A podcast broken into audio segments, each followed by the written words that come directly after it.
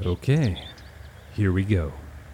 My guest on today's episode is Jill Miller, a fascial expert who has 30 years of corrective movement expertise that forges links between the works of yoga, massage, athletics, and pain management. Her signature self care fitness programs called Yoga Tune Up and the Roll Model are found at gyms and yoga studios and hospitals and athletic training facilities around the world. Jill is also a former anatomy columnist for Yoga Journal and has been featured in the New York Times, Wall Street Journal, Shape, The Today Show, the list goes on and on, and she is also the author of the book The Roll Model a step by step guide to erase pain, improve mobility, and live better in your body. She's also the creator of dozens of instructional programs like Walking Well with Katy Bowman that you may have heard me talk about because I'm a big fan, and also Treat While You Train with Kelly Starrett. And her next book, which is coming out very soon, is called Body by Breath The Science and Practice of Physical and Emotional Resilience. Jill lives in LA with her husband and two rescue dogs, which you may actually hear in the background of this episode occasionally because, well, they're a little rambunctious. But anyway, here we go with my interview with Jill Miller. But before we get started, as you've probably noticed, this podcast is no longer in production, but there are so many people who are still listening to each episode and reaching out to me for advice and help and support that I've decided to keep the dream and this podcast alive, which means I'm paying a few maintenance fees out of my pocket. And I don't mean to make this sound like a woe is me kind of affair, because it is indeed a pleasure to have created something that is being appreciated. But if you felt so inclined, you could go to brockarmstrong.com slash coffee to, yes, as it sounds, buy me a virtual coffee. And since coffee is easily my biggest vice, I'm what you would call a coffee snob, if you buy me a coffee, I can pay my hosting fees with all the coffee money that I save. So, win win situation here. So, go to brockarmstrong.com slash coffee and help keep this podcast and my fancy coffee habit alive. That's brockarmstrong.com slash coffee. I've been aware of your work and following your work for a very long time now. And I've always known you as the fascial expert. And I love that because so many people know that we have fascia and they've seen it when they're eating like a.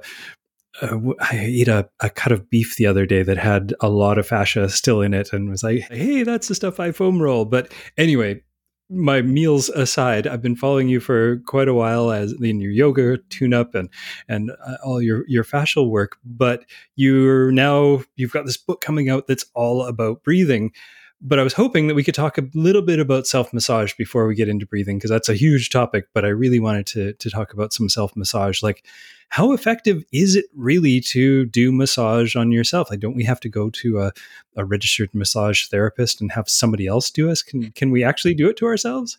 Well, Brock, thank you for having me, and that is, is my favorite topic. Um, yeah, massaging your steak uh, prior to cooking, you know, foam rolling your steak. Uh, maybe somewhat effective. I, I do hear that the Japanese do that with some of their one of some of their beef. They actually massage uh, actually the the cows in the pasture. Oh, to be a Japanese cow.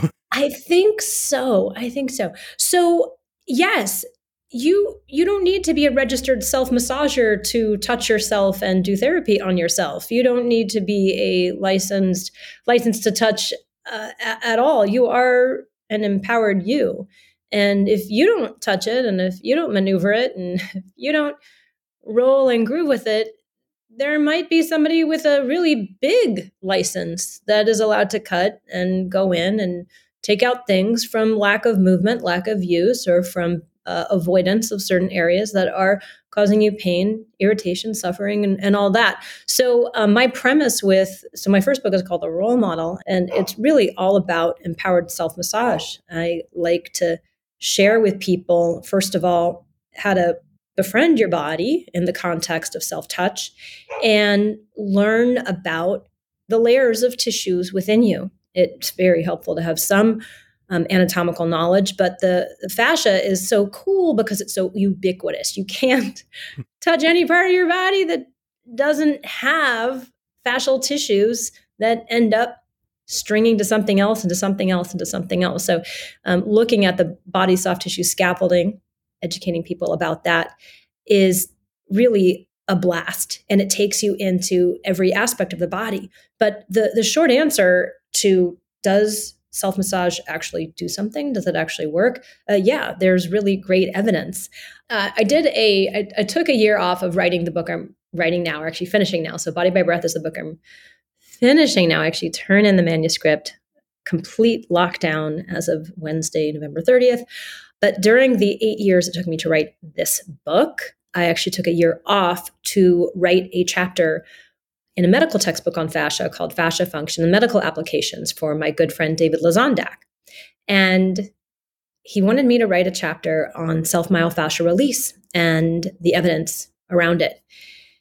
Now, I'm not a science writer, I'm an applicator. I'm also an entrepreneur. And I said, Well, don't you think that might be a little bit of a conflict of interest for mm. me to write that chapter? And he said, No. I, he said, Be objective and throw away your bias, which of course nobody can actually do, mm-hmm. um, and get into liter- the literature. And I was really nervous, Brock. I was nervous that in getting, not that I hadn't read research, but I hadn't read all the research. Yeah. I hadn't read all the things, all those boring studies.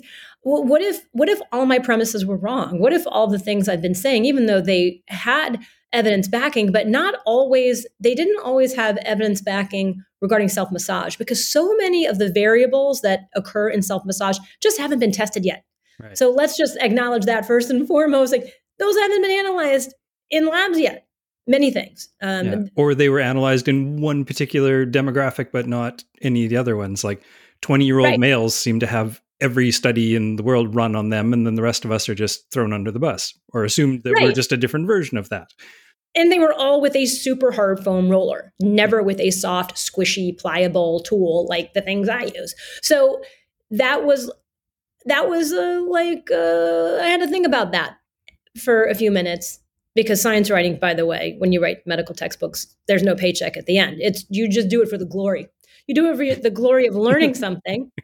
And you know what? I, I did the year I read the research, I wrote the narrative review, and I learned so much. And I'm so glad that I went into it because now I can I can actually say things definitively yeah. where maybe it was more speculative ish before, but also I feel much more confident in my own application because the the scant research there is out there on soft tools, by the way, has I would say an outsize uh, amount of effectiveness compared to hard tools that initiate in most bodies a muscle bracing response mm. um, or a, a, defensive posture from the autonomic nervous system just trying to protect itself against a hard tool. So hard tools can work in some bodies. Hard tools probably don't work in all bodies because of your body's innate innate protective system. This is called the muscle bracing response. Is why when you get down on the ground and you put a, a hard like lacrosse ball in your tush, it feels owie, it hurts. It's yeah. not just because the tissue might be problematic, but it's also because your nervous system says, "Oh, don't go there. That's a hard tool. I need to protect myself from injury." But if you're using tools that are compliant, that disarm your nervous system in the most appropriate way, you can actually get really good therapy done on yourself that improves.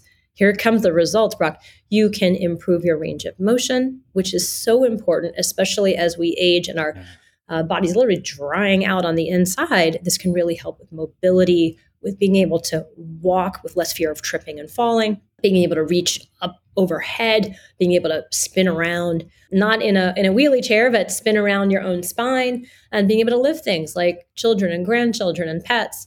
So we improve our range of motion. The other remarkable thing that happens with rolling, it generates greater force production from the targeted muscle. Now, this was a completely radical uh, discovery. counterintuitive, yeah. Mm, right, because you would think that rolling is like stretching, right? Stretching. Yeah is known to create a force deficit in muscles, right? Especially static stretching. Uh, static stretching it basically makes the the the motor neuron activated activation a little bit sleepy so you don't yeah. get as precise a contraction and it diminishes the force but with rolling for some unknown reason they don't yet know the sensory neurons that are peppered throughout fascia create a feedback loop with the central nervous system and this sensory uplift that you get from rolling actually improves the precision of the efferent, the contraction that's coming out of the brain going to that targeted muscle. So not only when we're rolling or we're improving range of motion, we're improving our muscle behavior. So we can be more precise with our lifts. We can actually probably lift more and therefore get that hypertrophy and really continue to add muscle mass as we age rather than rather than have it degrade. So rolling is a great self-treatment that you can do prior to a workout for those benefits, but post workout rolling is so helpful because it really downregulates us. It helps to relax the nervous system in such a profound way that it offsets delayed onset muscle soreness. You, I mean, everybody who's overdone it knows how sore they can be for two or three days afterwards. Well, that soreness is actually not located in the muscle. That soreness is located in your fascial tissues. But the rolling post workout and actually pre workout too is shown to offset the, the delayed onset, which is great. So you can reduce that that annoying pain. You can also continue to roll in the days after a workout to again attenuate or to to soften that um, that pain perception. Also, rolling uh, increases your uh, the endothelial function, so we improve our blood flow, and there are other parasympathetic features, other relaxation response features that we get from rolling, and it's known to just reduce overall pain. So it's like, well, you have a pain in the neck, you can roll it out before you work out, and then there's this window of you being less less in pain or even painless where then you can actually retrain your body correctly and over time develop new habits of body positioning and body posture. So rolling is really this unbelievable proactive thing that you can do for your health well-being emotional self and and so many other things. I could go on mm. and that's why i wrote a book about it called the roll model and it's very long but uh, there's lots of lots of wonderful things in there and then if you're really science minded you should take a look at um, fascia function medical applications and look at the closing chapter chapter 20 which is all about what i've just been speaking of. Okay. Yeah i mean it makes a lot of sense because like we do manual massage just sort of innately. Like when we have a, store, a, sore neck you immediately reach up to your neck and start giving it a little bit of a, a rub or something. So it does make sense that there must be something going on there but that's really interesting that there's so much more going on than even i actually was aware of and i've been foam rolling for years. I just i really enjoy it. And a lot of my clients actually that can be a workout in and of itself just getting onto the floor and rolling around on on the balls and on the foam rollers and putting your body into those different geometries and different positions can actually be a workout in and of itself. So you don't have to set aside a whole bunch of time for both sometimes. So yeah it's it's a really really helpful thing. But you did mention a couple of things like a really squishy thing. I have the Coregeous ball. Yay! And my partner constantly wants to throw it out because she's like that thing is half deflated all the time. It doesn't, it, won't hold its air anyway. Why don't you throw it away? I'm like, no, it's supposed to be like that. but we also have these foam rollers that have like big ridges on them and stuff. It almost sounded like you were, and I don't want to put words in your mouth. Like, should we, is there a time and a place for each of those? What, when should we be using those? Yeah. Tool hardness is a really under examined aspect of self massage. In the 33 years that tools have been analyzed as a self massage or a, a self myofascial release. Here's a, there's, there's a problem right there. Like, is it self massage or is it self myofascial release? That's something I try to address in that chapter. Um, but for those of you who are unfamiliar with the term self myofascial release, uh, SMFR, self myofascial release, is really the scientific term that that has been used in the last few decades to describe self massage. But recent research is showing that we might actually not be really releasing tissue hmm. and may not be really creating morphological change in the tissue. So the word release can be very problematic in there. But the the way I think of it is when you do self massage, you do feel some sense of release. There is some ephemeral hedonic well being thing that seems to shift. Right. So I, I feel like it's an okay term because, well, maybe we're not releasing you know, all of the stuck stuff, but we are definitely releasing something. So regarding uh, regarding tool hardness, this is something that I really paid close attention to when I was looking at the research. I was really one of the things that I saw was that in so many of the studies, as you mentioned, most studies are done on male college age athletes or male college age people that don't necessarily have conditions and a lot of uh, pain conditions rather or uh, chronic conditions. Those are the things that i'm really interested in. i'm interested in people in pain i'm interested in people in all ages and stages of disease. And when you're looking at only a healthy population you're really not going to be getting the greatest evidence or when you're only looking at athletes you're going to only be getting a very very narrow um, scope of of evidence. So many of the the the things that continue to be looked at because they're also being researched by young college age male or um, post grad people are like the long jump or your running speed and is the foam rolling really going to affect that? and um, and those are inter- interesting to me too. I mean performance is interesting. Yeah. You know you would have you'd have some pretty wild results and people in general are told to roll at their uh, at, a, at a tolerable their maximum tolerable threshold of pain. And so, like, what they can get through up and down their thigh or up and down their tush or up and down their back. And I'm wondering if some of those cues are really not the right cues to give. Hmm. It's not necessary to go as deep as possible with the hardest implement possible to get a result. But Jill, no pain, no gain, don't you Wait, know? Well, we don't we don't have to create pain to relieve pain. Right. And if you if if you're paying attention to the science of fascia the most innervation of fascia the grandest scale of the of fascial innervation by the way your fascial tissues house 250 million sensory neurons. Hmm. Just to put that into perspective your skin has 200 million and your eyes have about 120 to 150 million sensory neurons. So our fascial tissues are our most sensory neuron rich tissue on our body, and the majority of them are in the fatty layer. Hmm. They're just deep to the fatty layer in a membrane called the superficial fascia. So that's crazy. So you don't need to like go all the way to the bone every time. Working on the surface in in very very skillful ways, which is hard to do with a hard foam roller, by the way, is stage one of really trying to adapt to your pain threshold tolerance and your pressure tolerance. So these are things that that really need to be accounted for. It's not just about going deep and going hard. We can really start to work therapeutically with our brain by working through the tissues in a soft way. And so once we can initiate what what for simplicity's sake we can call the relaxation response or to create a parasympathetic state in the body, then we are better able to, to investigate more specific areas of restriction or even seek out those areas of restriction, those areas of origin, rather than just you know rolling a foam roller and, and hoping for the best.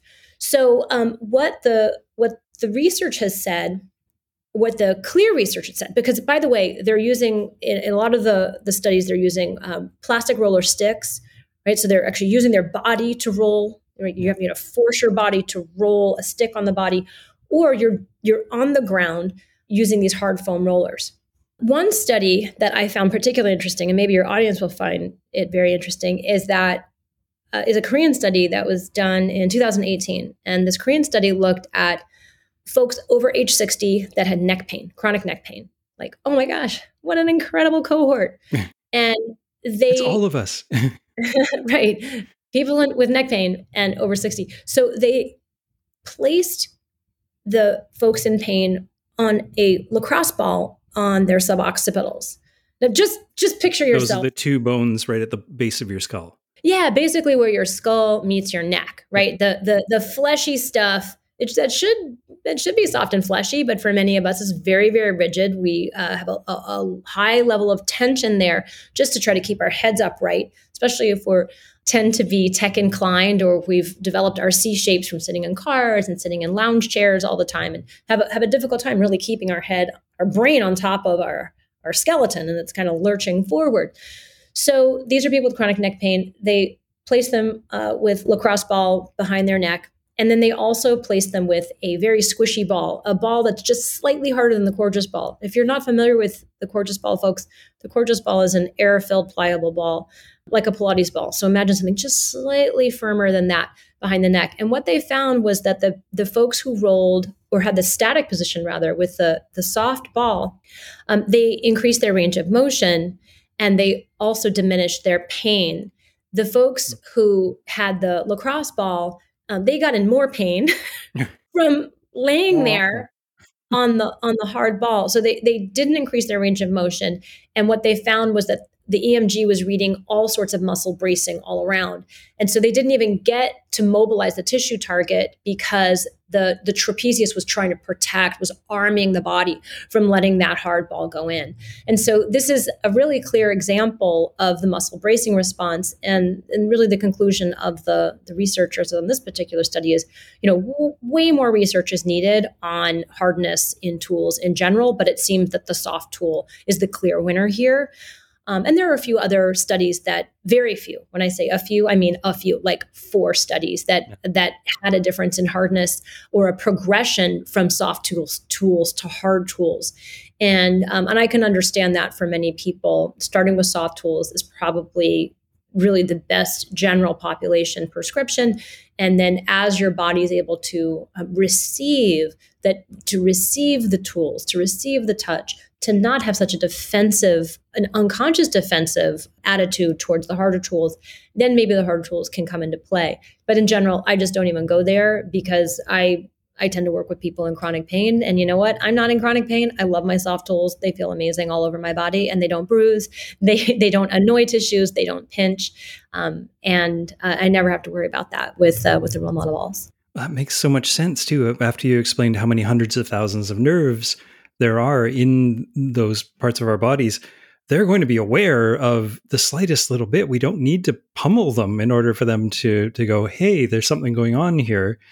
But yeah, I, I didn't know that, so I was thinking like, yeah, we have to apply as much pressure, like basically mimic like a Thai massage with the foam roller. But that really does make so much sense that our that those parts of our bodies are so much more aware with all those nerve endings. They're more sensitive. They're you're developing those connections to the brain without turning on that that active uh, that that bracing response. Yeah, and it's so interesting what you said, like because uh, I think a lot of people, um, people who've had experience with painful massage, they can grin and bear it by literally leaving the building, by letting yeah. their mind go someplace else and dissociating.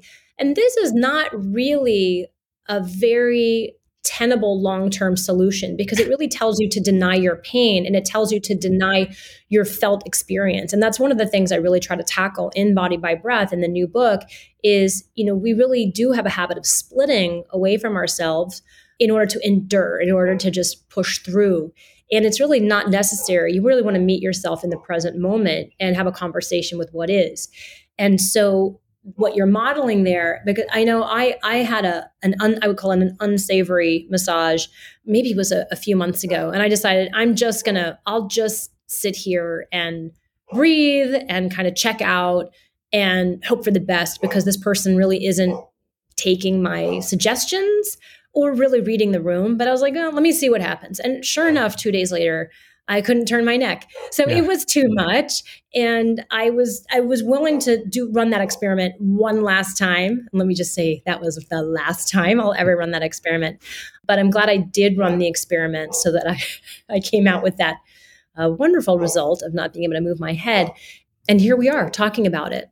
So I guess I can imagine that a lot of what we're talking about is enhanced with knowing how to breathe well and knowing how to do the not necessarily just relaxation breathing, but actually like use your breath to enhance whatever you're doing. So I'm guessing that you noticed some problems with the people you've been working with, you've worked with. I mean, I can't even imagine at this point. It's got to be well into the tens of thousands of people, lots and lots of people. So, what did you notice? What were the problems that you noticed that you figured could be or might be able to be solved by teaching people a little bit more about how to control their breath? When I was approached by my publisher, Victory Belt, I knew this was a golden opportunity. And I had a book in mind that I wanted to write about my approach to breathing and core control. Hmm. But I also knew that breath was not trending in 2011, 2012. It was with me and the people I taught, but not in the greater world space. Um, but I did know that this thing that I taught about fascia, especially with with the little balls, was a rising trend. Self myofascial release was really a trend that just kept growing and growing. And I knew I had to get my voice in the mix on my perspective on it immediately. And so I decided to write the roll model first. Hmm. And then as soon as that was published, as soon as I turned in, they're like, "What's your next book?" And I and I said, "It's the, it's my breath book. It's what I want to do. It's what I've always wanted to do." It's taken me eight years to write this book. It's um, been really really difficult to to write it and finish it, especially with two small children, a pandemic, a total hip replacement, uh, and then taking that year to write that scientific review. It was very and released difficult. a few other programs along the way as well. Oh yeah, the, the Walking Well Tom, program in the meantime. With Katy Bowman. Yeah. I did a bunch of stuff with Mr. Tom Myers. We have you a program too. Sitting around twiddling your thumbs. You no, no, busy. no. So um, the the book is called Body by Breath: The Science and Practice of Physical and Emotional Resilience. And it is a 40, 480 page book um, mm-hmm. that's not just about breathing. It is, it is how you can, in a novel way, ignite your parasympathetic response so that you build your resiliency scope. So many of us are driven to the brink every day in our sympathetically charged life, right? We are on the zero to 60 program pretty much from from the 6 a.m. alarm clock all the way till till shut eye.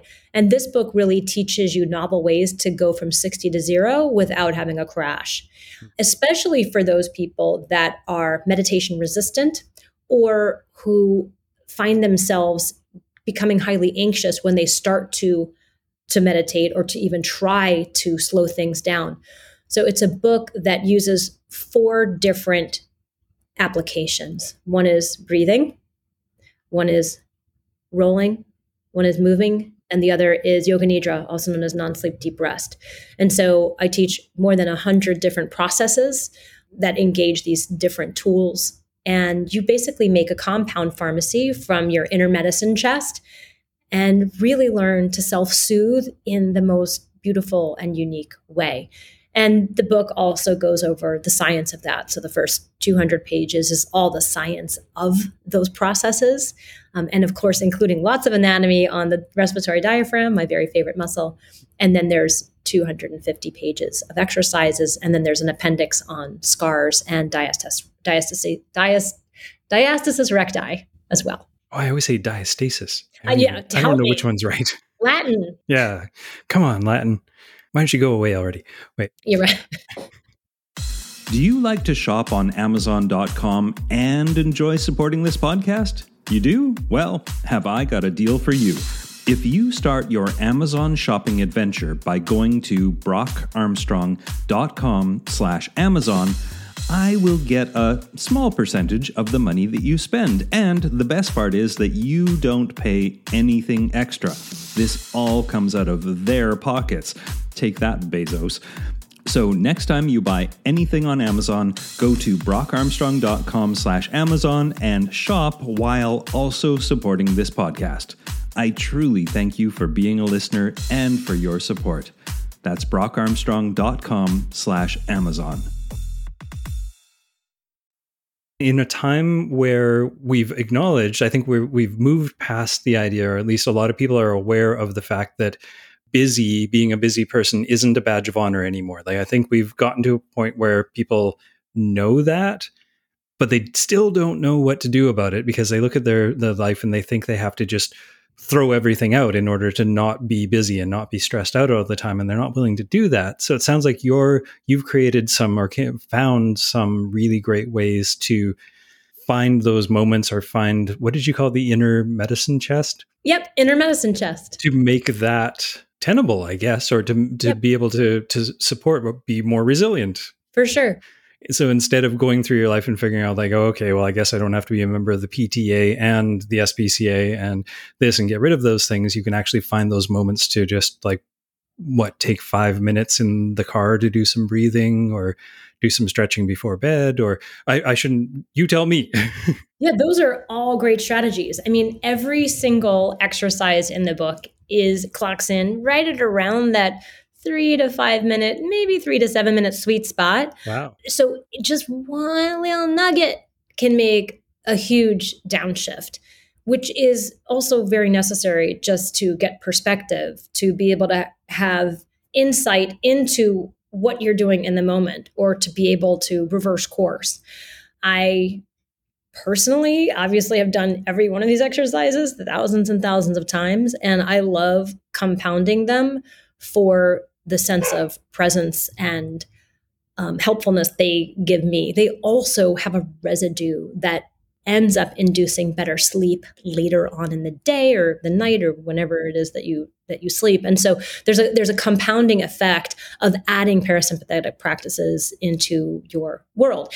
For the people out there that are already sort of parasympathetically induced or like they're on the more chill side there's also um, a smat, first of all, it ex- explores and explains that. And it also has a smattering of what I would call sympathetic regulating exercises as well. But those are also balance checks for anybody that goes through the book to sort of temper either side of the scale. I really see the parasympathetic sympathetic as a continuum and for me as like a you know a rundown businesswoman over 50 two school age children, two rescue dogs. Um, it's wow, I sound I sound really intimidating there. Um, and a business owner. Did I say that as well? Uh, yeah, I think so. But this is the crock pot of those practices that I think they become a part of you. At least that's what I've seen when from my students and from Instagram clients, from people all over the world that have adopted some of these parasympathetic practices into their life and into their world, you can't understand how you didn't have this to complete you before. That's mm. that's what it feels like to me to go to these soft, wonderfully mushy, emotionally evocative, easily accessible places that have always been there. You just need to put yourself in certain positions. You just need to press a tool against you in a certain way. You just need to breathe and really sort of dilate the the muscles of respiration and allow them to constrict in certain ways and then all of a sudden this pharmacy opens up and you're the one administering your you know your inner xanax and your inner uh, Nyquil or whatever, whatever on all the drugs. I better get oh, from Ativan's my favorite. Can you do some benzodiazepine? Oh, sure, that too. i have got to look up. I got to start a laundry list here so I can get ready to rattle those off my tongue. But really, it does feel like that but also it helps you from what I've seen with my people too is it helps you with your connections to others so that you're not just spiraling out all the time that you can be present and that you can learn how that presence impacts your presence. You made a reference to it being a continuum. And what i'm understanding and correct me if i'm wrong is so if the goal isn't to erase or completely get rid of any sort of stress response or or live in this blissed out zen out existence the entire time it's to rebalance when the, when the pendulum swings too far to one side so it's not really about curing stress it's about managing is that would that be a no, good way to, I, well, focus well i think when there are times when you need cope to cope and coping skills these are there but part of this is just it refuels your engine so that when you do perform, you're able to return to a an allostatic level just in in a in a more balanced way. So you don't have these dramatic highs and lows. You're able to recharge and replenish in a much more safe way for your nervous system and for those around you. So, I guess I can give an example with my dog right now. So, we just adopted a rescue dog in the last 36 hours, and we've had our people Haley, may have heard heard it in the background. there's two dogs getting to know each other. One dog is a nine and a half year old pit bull mix who we rescued, uh, you know, nine nine years ago, and the other is we think a year and a half old. We have no idea. She's adorable and muddy, and I mean, she's a mud. She's not muddy. She's just adorable. We have no idea. She's some kind of terrier. And I walked Haley, our older dog, with the new dog. My husband walked the new dog, doing some leash training with her yesterday, and Haley saw a squirrel. Now, when Haley sees squirrels, she gets really excited and she usually starts to pull on the leash, but it's totally manageable for me. Yesterday, when she saw the squirrel, I couldn't manage her. Her excitement, her amygdala, her vigilantism was super amped because she has been keyed up and I think in a little bit of a stress space being around this new dog in our house. So she's having an outsized reaction to a normal stressor. Mm. And it's so outsized, I don't want to dislocate my shoulder. Like, I'm not an idiot. I'm going to let the dog go. And she's not going to get the squirrel. She's yeah. not fast enough to get the squirrel anymore. Um, but that is how um, our stress compounds itself. And we start to have uh, reactions that are make us feel unknown to ourselves.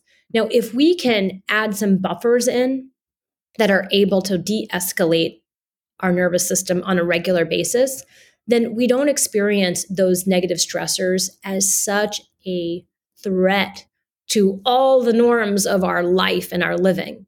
And so that's what I'm talking about. Like Haley needs to Haley needs to get on her balls. She needs to roll around. She needs to expand her abdomen and rib cage, get that diaphragm moving, maybe have a few more hugs.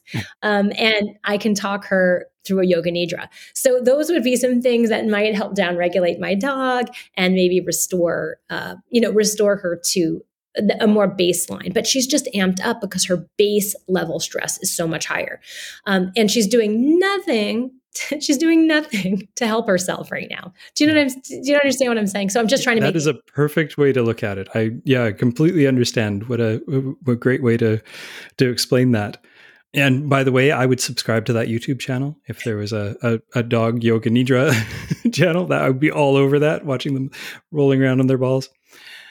Now, okay, you, we've we've sort of talked about the the idea behind it, but can you give us some real examples now of some some of the things? Like it sounds like the book. Well, it doesn't sound like the book has half explanation why this is effective, half here's the things that that you can do, which is almost like a, a field guide or a, or a, a toolkit, I guess, of of things that you can dig into. And can you give us some examples of some of the the tools that are in the book? Yes. So if we look at the breathe chapter, the breathe chapter breaks down what I call the zones of respiration. So the, there's three zones of respiration, and these zones of respiration also happen to have innervation via the vagus nerve. So maybe some of your listeners are familiar with the vagus nerve, but our vagus nerve is our chief parasympathetic nerve. That's the one that makes us want to go and gamble our life savings oh, away. I don't know about that. That's the vagus oh. nerve. No, not vagus nerve. Oh sorry. my god, I better get ready for these puns. Okay. No, so this is the nerve that's located in our in our upper neck. Yes. Right, that actually has a lot of tie-ins to our sympathetic and parasympathetic nervous system, and yeah. Yes, it's it it it is huge. It is like an upside down old oak tree, and it grows from the back of your neck. Some of the some of the vagal fibers move forward and they share source nuclei with a lot of your different facial and even your vocal nerves. And a, huge portion of them dr- go all the way down into your viscera into your guts um, and a bunch of them pepper your lungs. And a really important branch also stimulates um, your heart. And this is one of the reasons why we actually have heart rate variability. We have two different sides of our nervous system controlling our heartbeat, the vagus actually slows down the heart. And you can really do you can do exercises that that help your heart rate to slow down therapeutically. You know, long exhalations are one of those things in a, in a very simple way. But if you, you know, if you're familiar with the, the vagus, you probably heard of, you know, splashing cold water on your face or going upside down. There's a few there's a few different sort of they're not folklore. These are actual things that can stimulate your vagus. Yeah, my partner is an emergency room nurse and she does the dipping people really far back and then lifting them up quite quickly to get the stimulate the vagus nerve to stop a, a supraventricular tachycardia. So the really fast yes, heart rates. Exactly. Yeah, like this isn't woo woo stuff. This is like no. they do this daily yes.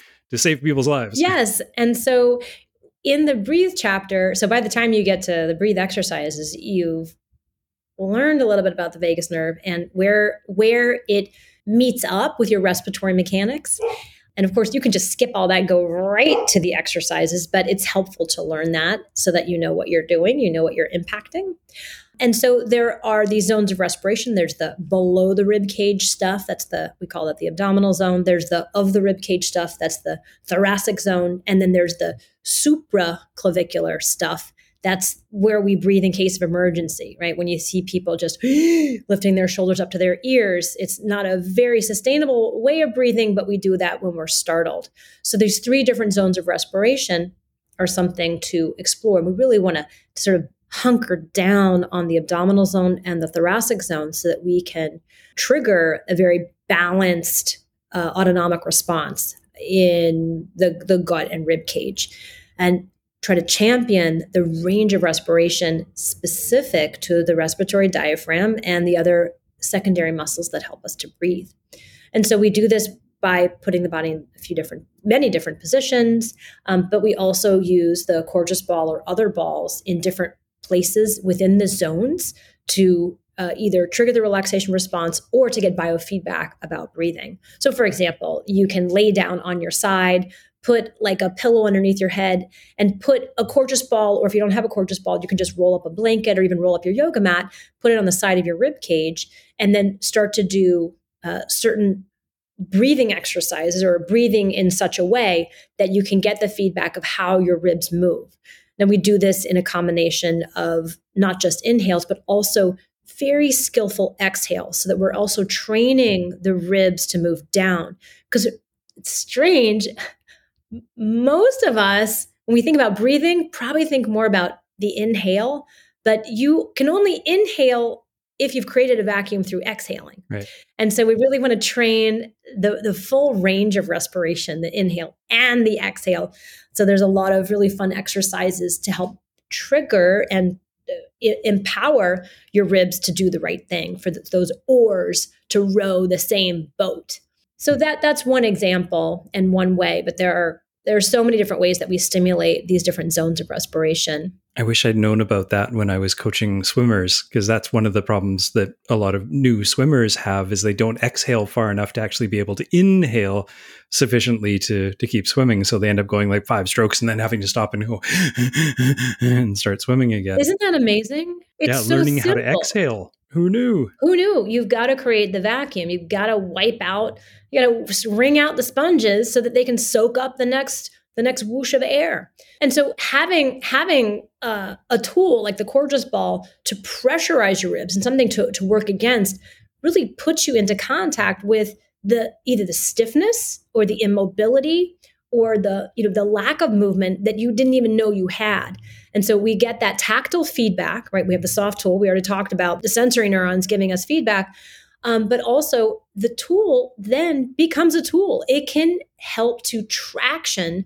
those stiffened intercostal muscles and the fascial tissues around them that aren't letting the ribs have that movement.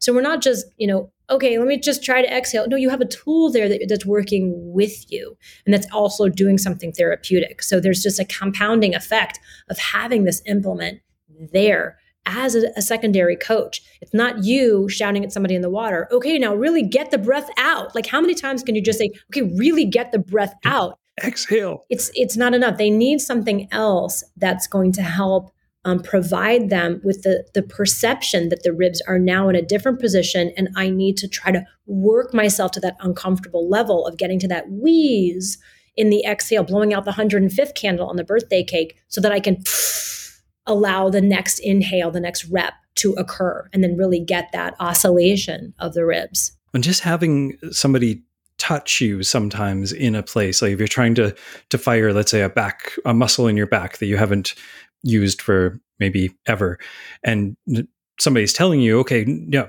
punch that muscle, like just strengthen that muscle, and, you're just standing there and nothing's happening because you're just thinking about it. But then you put a little, put a hand on it or put something on there, and all of a sudden you're like, oh, that one, okay, I can I can find that just a second.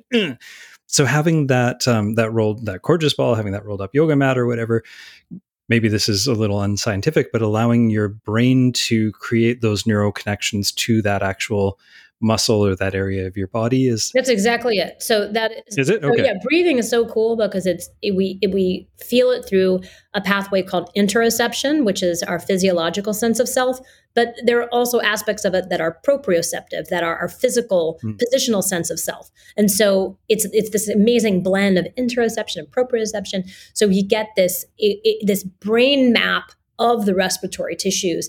And how does that help? Well, it helps you with your posture. It helps you with, you know, you're pushing the, the shopping cart or pushing the baby out or pushing a poop out.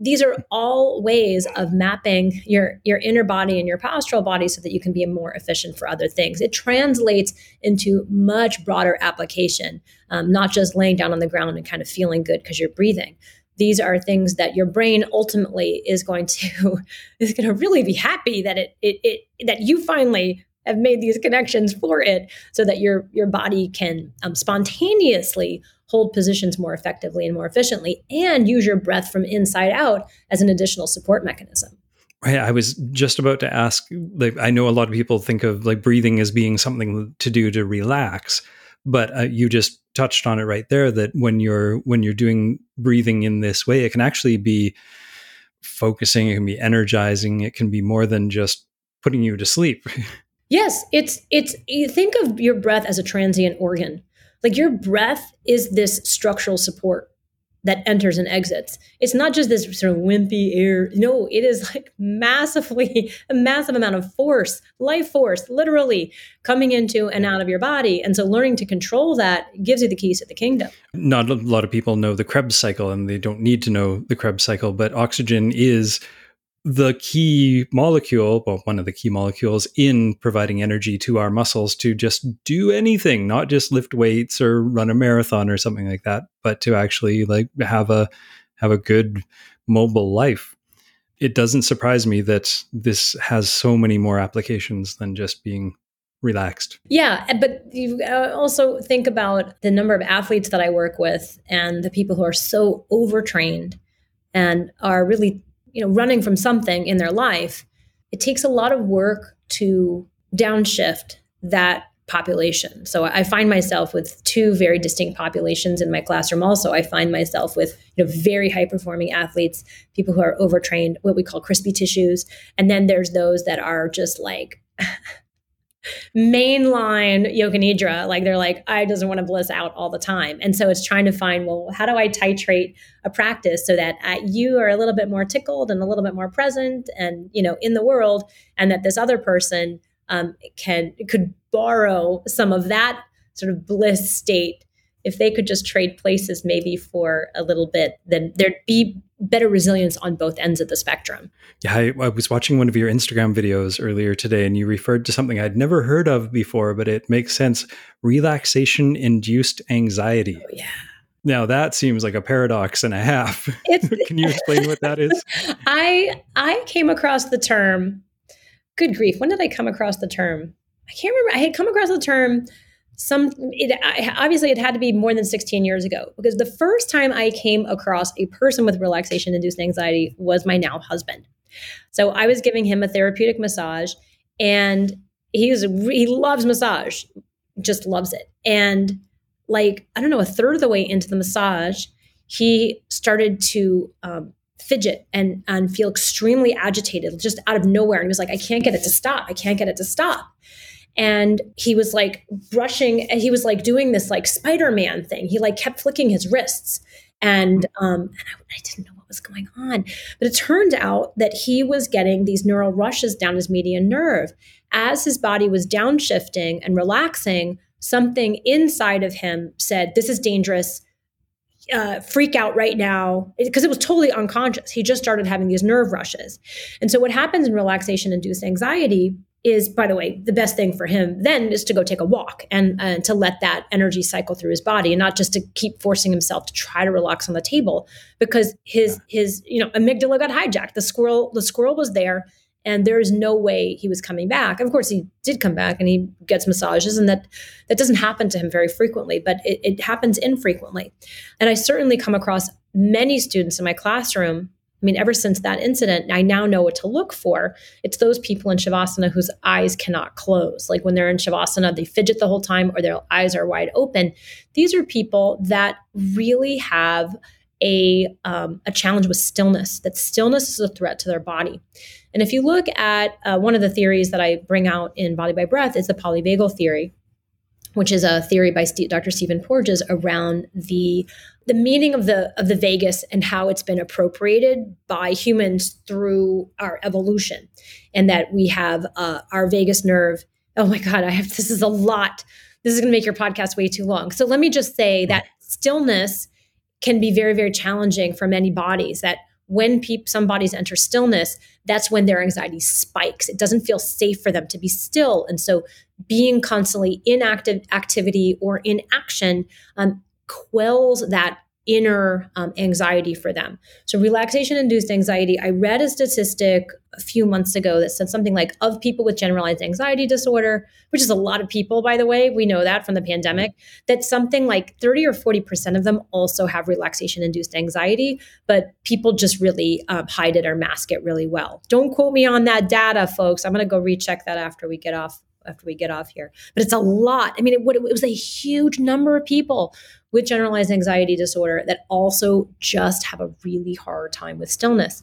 And that's not that there's no fault on that. There's no judgment on that. It's just what is. And so how do you help those people attenuate that response in their body so that they can reap the benefits of a parasympathetic dominant state? What happens if a parasympathetic dominant state feels like a threat to you this is really a travesty, especially if you're trying to go to sleep at night and you start to get these rushes or you start mm. to get um, pain, like unexplained pain.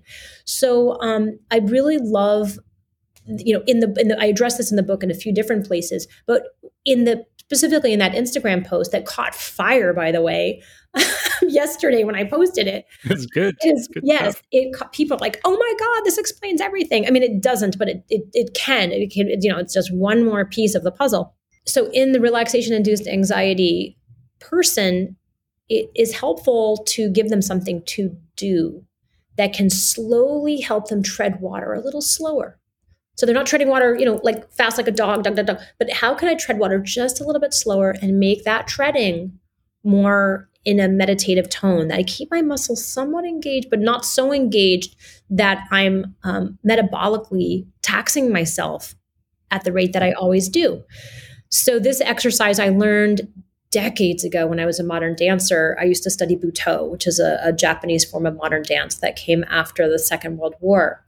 Eh, after the devastation of, of Hiroshima and Nagasaki. And anyway, all it is is a hand dance where you sit or stand or lie down, pick a position that your body can tolerate because you know your body, you know what makes you most fidgety. Don't go into that position, go into a position that you can tolerate.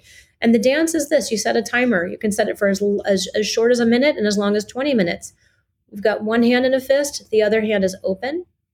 You press the timer, and then whatever that time duration is, by the end of it, you will have switched the hand that was open and the hand that was closed. And the timer might go off you know when i'm halfway or it might go off at the end. It doesn't matter. It's that you're you're just being present to that process of one hand opening and one hand closing simultaneously. And it, it's an amazing amazing focusing exercise that gives you this incredible windshield wipe of your brain and it just happens to give you something to focus the whole time on and you can do this anywhere anywhere anytime. And you don't have to worry about the breath. What's my count? Don't worry about it. Just let your breath come and go. Focus on the one hand is opening while the other hand is closing. That's so smart. It it reminds me of just trying to make people with ADHD, especially kids who haven't learned to to regulate it yet, trying to make them sit down and be quiet but still pay attention. It seems so reasonable and so obvious when when you think about it, but it's not it's not what we've been doing for so long now.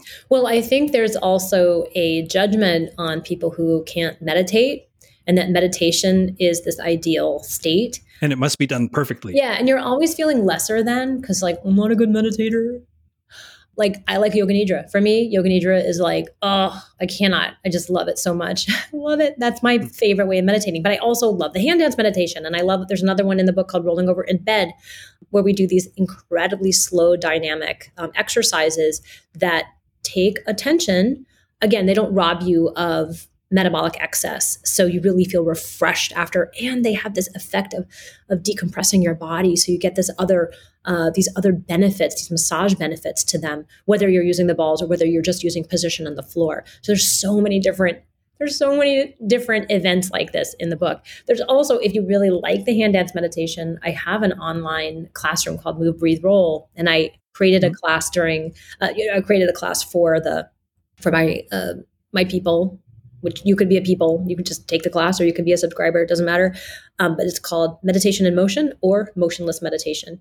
So it gives you five different meditation styles that are body based, that um, are perfect for people who have relaxation induced anxiety. Or may suspect they do, or or just want to try something new and exciting and fun. Or like novel meditation. Yeah, if you're like, I just love all the meditation, give it, bring it. Or want to learn more about about breathing all of this stuff is is just so helpful and and so encouraging that we can continue to to live our lives and bring in these modalities to just help make everything a little more calm, a little more focused, dehectify our lives because we do sort of have we're living in a hectic and stressful time and I think every generation has said that, but I feel like we really own this one. we're the most messed up. Yeah. We're the most stressed out.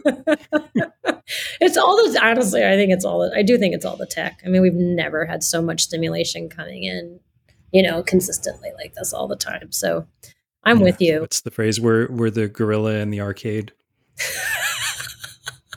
it's called, surrounded by flashing lights and carbohydrates and stuff, but we're still these primates that don't quite understand what's happening yeah. to us. I, that's uh, the healthy deviant. Um, I'm forgetting her name. That was from her book. I, I think that's a fantastic analogy. So sure. finding ways to get our inner ape to calm down a little bit and and just work a little bit better with our with our physiology. So I'll put all the the links to everything in in the show notes at brockarmstrong.com slash Jill. But where else can people find you? Where should people go to well, this will come out very soon, so you're still in pre-order pre-orders oh, at this mm-hmm. point. Yeah, we are definitely in pre-orders. So the book is released February 28th. Um, okay, that's Tuesday, February 28th.